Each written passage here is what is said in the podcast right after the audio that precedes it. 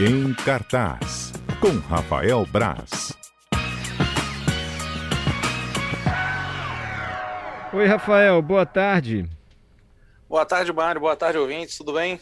Tudo bem, estamos nos divertindo aqui com os nossos ouvintes hoje, contando a história dos seus nomes, né? Já que nós trouxemos os nomes mais registrados no ano passado aqui no Espírito Santo.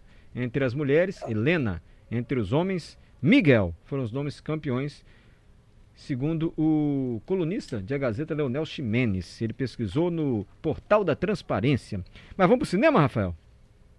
Vamos pro cinema, eu até, até falei com o Adalberto, eu peguei o finalzinho do quadro passado aí. Tava, hum. O nome da Natuza Neri, jornalista de, do Globo News, grande jornalista, hum. era para ser natureza, né? E no cartório não deixou, aí tiraram o R e o E e Sério? ficou Natuza. Mais uma história, aham. Uhum. É uma pessoa do cartório quando quer, quer é. mesmo. Né? Você viu que do Davidson? Quando eles querem, não tem pra ninguém, não. É. Qual, registra aí Mário Bonella. Não, não, não, vai ser Mário, não. É, o, é isso, né? O Davidson, aquele Davidson, não deixaram, não. De América, vai ser Daverson. Aí ficou assim. Mas enfim, Rafael, que filme que a gente pode assistir no cinema? Mas vem um filme bom, que semana passada você arrasou. Falou, gente, esses filmes que eu estou falando aqui, nota quase 5, tô precisando ver aquele que você amou o filme. Como é o nome mesmo dele? Já nem da semana passada? É, Já nem lembro mais. Como se falando Ah, o último alto... duelo. O último duelo. O último duelo. Filmaço, Muito segundo o, o Rafael Braz. E agora? Muito...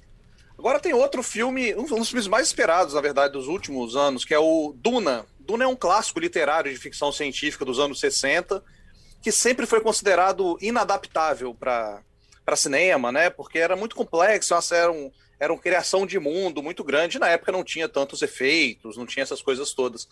Até tentou se adaptar ao Duna em 84, o David Lynch, grande cineasta, só que o resultado não foi legal. Então foi botado no limbo mesmo. E agora, era para sair no ano passado, por causa da pandemia, está saindo só agora. Duna chega aos cinemas e é, é um espetáculo o filme, é grandioso, parece. É, você é colocado dentro de um universo novo, um universo diferente. É uma história, é uma história básica de jornada do herói, o jovem, que é o personagem do Timothy Chalamet, que é um grande astro agora em Hollywood. Ele, é, ele precisa aceitar o destino dele, de ser o salvador, de ser um grande herói. A história é clássica, é a mesma história base da história do, do Star Wars, por exemplo, do Luke Skywalker ali. Uhum. E é a história clássica de, de cinema, de literatura mesmo, de narrativa. Mas o filme é um espetáculo visual, de som. O pessoal fala, ah, vê na maior sala possível, maior tela possível, com som muito legal, porque realmente faz a diferença. Só que ao mesmo tempo, Mário, ele deixa acaba o filme com um gosto meio amargo, porque por ser um livro tão complexo, um livro tão grande, o filme não tem fim. É meio um Senhor dos Anéis. Lembra do Senhor dos Anéis? Você ah, chegou a assistir? Não. Não. Não? Não. É porque o primeiro filme acaba e o pessoal fala, ué, acabou?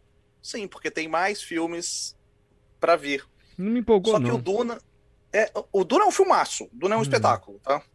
É realmente um filmaço, é muito, tudo muito bem feito, os efeitos visuais, sonoros, a construção daquele universo, a própria aventura é muito boa, os atores, onde você olha tem um ator famoso, assim. É, onde você olha tem um, um rosto que você conhece de algum lugar, tem o Jason Momoa, Oscar Isaac, tem muita gente boa no filme, e é, é divertido, é grandioso como tem que ser, só que acaba o filme e você fala, ué, e aquilo? E aquela pessoa?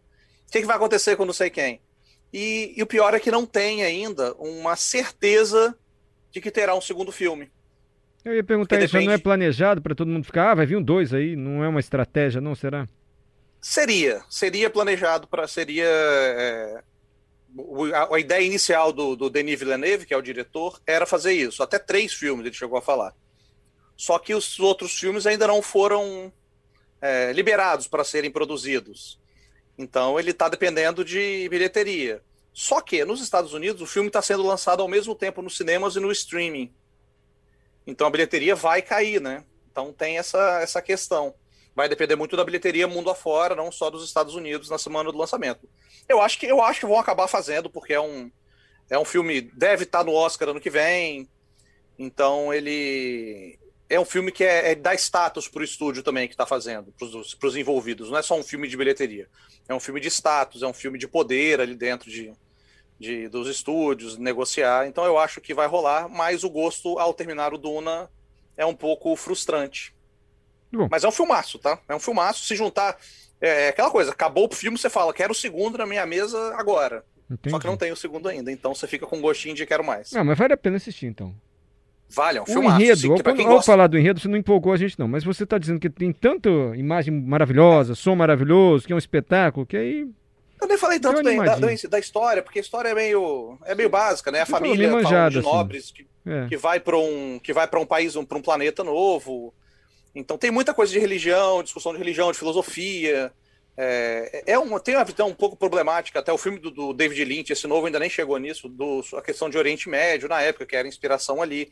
Não sei como vai ser tratado nesse novo filme, porque ainda não, não, não explorou tanto essa primeira parte. Tá. Mas é um filmaço. Para quem gosta de ficção científica, é um clássico, é imperdível. É o, é o livro que inspirou Star Wars, inspirou tudo isso depois. Tá bom. Então é, é imperdível para Tá quem nos gosta de ficção científica. Por falar Tá em. Oriente Médio, você viu a série Fauna que eu indiquei? Não, né? Falda. Falda, é Falda, né? Falda. Falda. É fauna, é flora, É, fauna. mesmo, é, tem, tem toda a razão. Eu, com o negócio de nome, eu estou me confundindo. Falda, você viu a série da Netflix? Não, Falda eu vi a primeira e a segunda temporada, não, depois eu acabei não vendo mais, mas eu Ah, gosto tá. da série, Eu acho bem também gosto interessante. Eu gosto muito da maneira como eles tratam a, Acho a tudo... questão do, do, do Oriente Médio, é bem interessante. E é tão realista, né?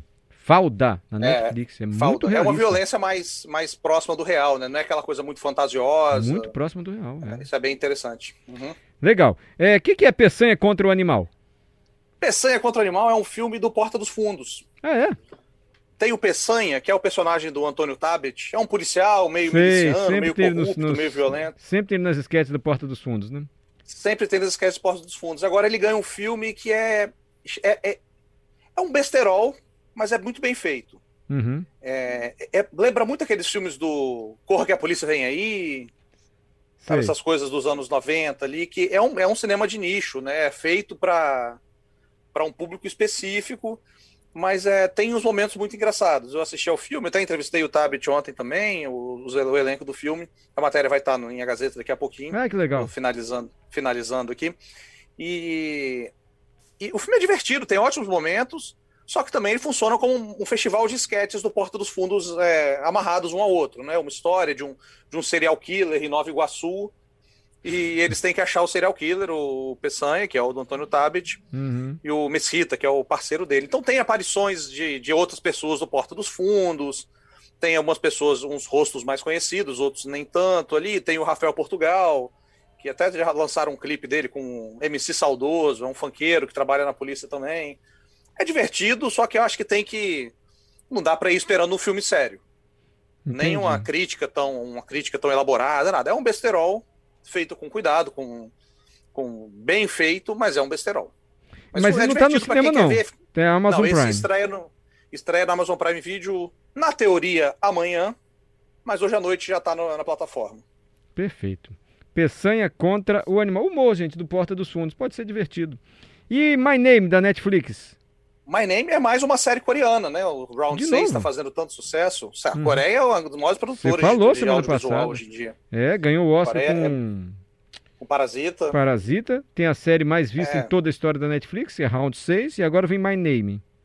O My, Name, o My Name é uma série que eu até eu gostei mais de assistir até do que o Round 6. Eu achei mais mais completa mesmo. É uma história policial, então é uma história que tem, ela é mais a narrativa é mais é, cadenciada, assim, não tem aquela coisa de tão episódica, né, de um jogo aqui, outro jogo aqui, outro jogo ali. Não, é uma narrativa que se desenvolve pelos oito episódios. Uma uma menina que perde o pai dela tinha envolvimento com a máfia, ela acaba depois virando policial, infiltrada é, pela máfia. Então tem, tem muito daquele filme do Martin Scorsese, né? Os Infiltrados, que é baseado no filme coreano também. Ah, tá. E tem muito, tem muito de- desse cinema de, de policial mesmo, de agente infiltrado, de ser quase pego. É bem violento, tem as coreografias muito legais de cenas de luta. Vale muito a pena, tá? É Quem mesmo? gosta de série de ação, coisa policial, vale muito a Eu pena. gosto. My Name tá na Netflix. Rafael, muito obrigado, tá? Ah, antes, antes, só antes de acabar, eu queria dar uma dica, só a gente fala tanto do Impuros aí. Ah, você viu? no- Você assistiu? Eu comecei a ver, mas eu comecei os três primeiros. Mas você tem que ver até o último episódio É, da sei, última temporada. Tenho que, ir com ca- tenho que ir com cadência. Não, O- olha só, os dois primeiros episódios da temporada 1 são chatos. Ele melhora são depois. meio bobos. São, bobocas. Meio, meio- é, são meio clichês. Depois que melhora, totalmente clichê. Depois melhora, não Mas eu é? acredito. É, mas a dica, na verdade, é que o, Ah, é, o Star Plus, que é a plataforma onde o Impuros está disponível na íntegra agora, Ah. as três temporadas, tá de graça esse final de semana. A partir de amanhã. Gente, Então, eu quem quiser fazer um- a maratonada aí de, de Impuros ou de Only Murders in the Building, que é a série que tá no Star Plus também, aproveita aí o final de semana liberado de graça e testa a plataforma. Você vai assistir? Porque às vezes desanima nos dois primeiros capítulos. Eu tô implorando pra ele ver a série que eu gostei. É muito violenta. Não, eu, eu vou assistindo aos poucos. Eu vou misturando as coisas que eu vejo Coitado com as coisas Rafael, que eu tenho que muito ver a trabalho e tal. Mas eu vou ver, vou ver sim. É, é, não, você já passou a parte chata. Agora só vai ficar animado, você vai ver. Ah, então tá bom. É vou sério. cobrar essa promessa Confia aí. em mim. Olha, isso que, ô, Rafael, tem cada história aqui. Pera aí um pouquinho. Meu nome é Ediones. Segundo meu pai, foi uma vizinha que quis colocar esse nome. E eu me pergunto até hoje, por que, meu Deus? Por que a vizinha? Eu quero achar essa vizinha de qualquer jeito. Por que colocou Ediones? E na minha família tem muita história estranha. Olha só, tem muito nome estranho aqui com o meu pessoal. Tem um Ger Geofredo, Ger Geofredo. É porque o vai ficou bêbado e gaguejou na hora do cartório. Não é possível, gente. E aí ficou Ger. Geofredo. Boa tarde, meu nome era para ser Washington Luiz. O cartório não aceitou. De que poder é dos cartórios? Meu nome era para ser Washington Luiz, o cartório não aceitou. Ficou Jorge Luiz. Ficou Jorge Luiz. Gente, E o Washington um- não é nem o nome, né? É o nome tão diferente. É, mas não, É, não, não pode. o Washington, Washington aqui é o nome do não presidente vai do ter país. Washington, não. Vai ser só Jorge. Washington Então, Luiz foi o nome de um presidente do Brasil, né, inclusive. Gente, Pois é, olha essa aqui. Olha, ouve essa, Rafael. Meu avô paterno, quem está escrevendo é a Daniela. Meu avô chamava Francisco Pedro.